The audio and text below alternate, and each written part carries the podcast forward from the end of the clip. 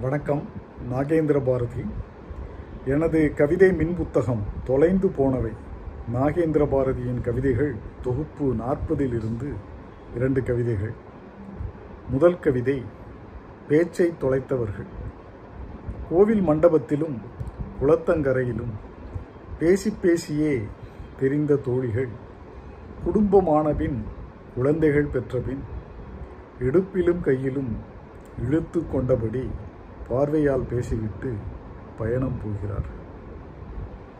அடுத்த கவிதை காலத்தின் வேகம். சில விஷயங்களை நம்பவே முடிவதில்லை. இப்போதுதான் பிறந்தது போல் இருக்கிறது. அதற்குள் ஐம்பதை தாண்டியாச்சா? காலத்தின் வேகத்தில் ஓடிப்போனது வயது மட்டுமா? வாழ்க்கை கனவுகளும் தான்.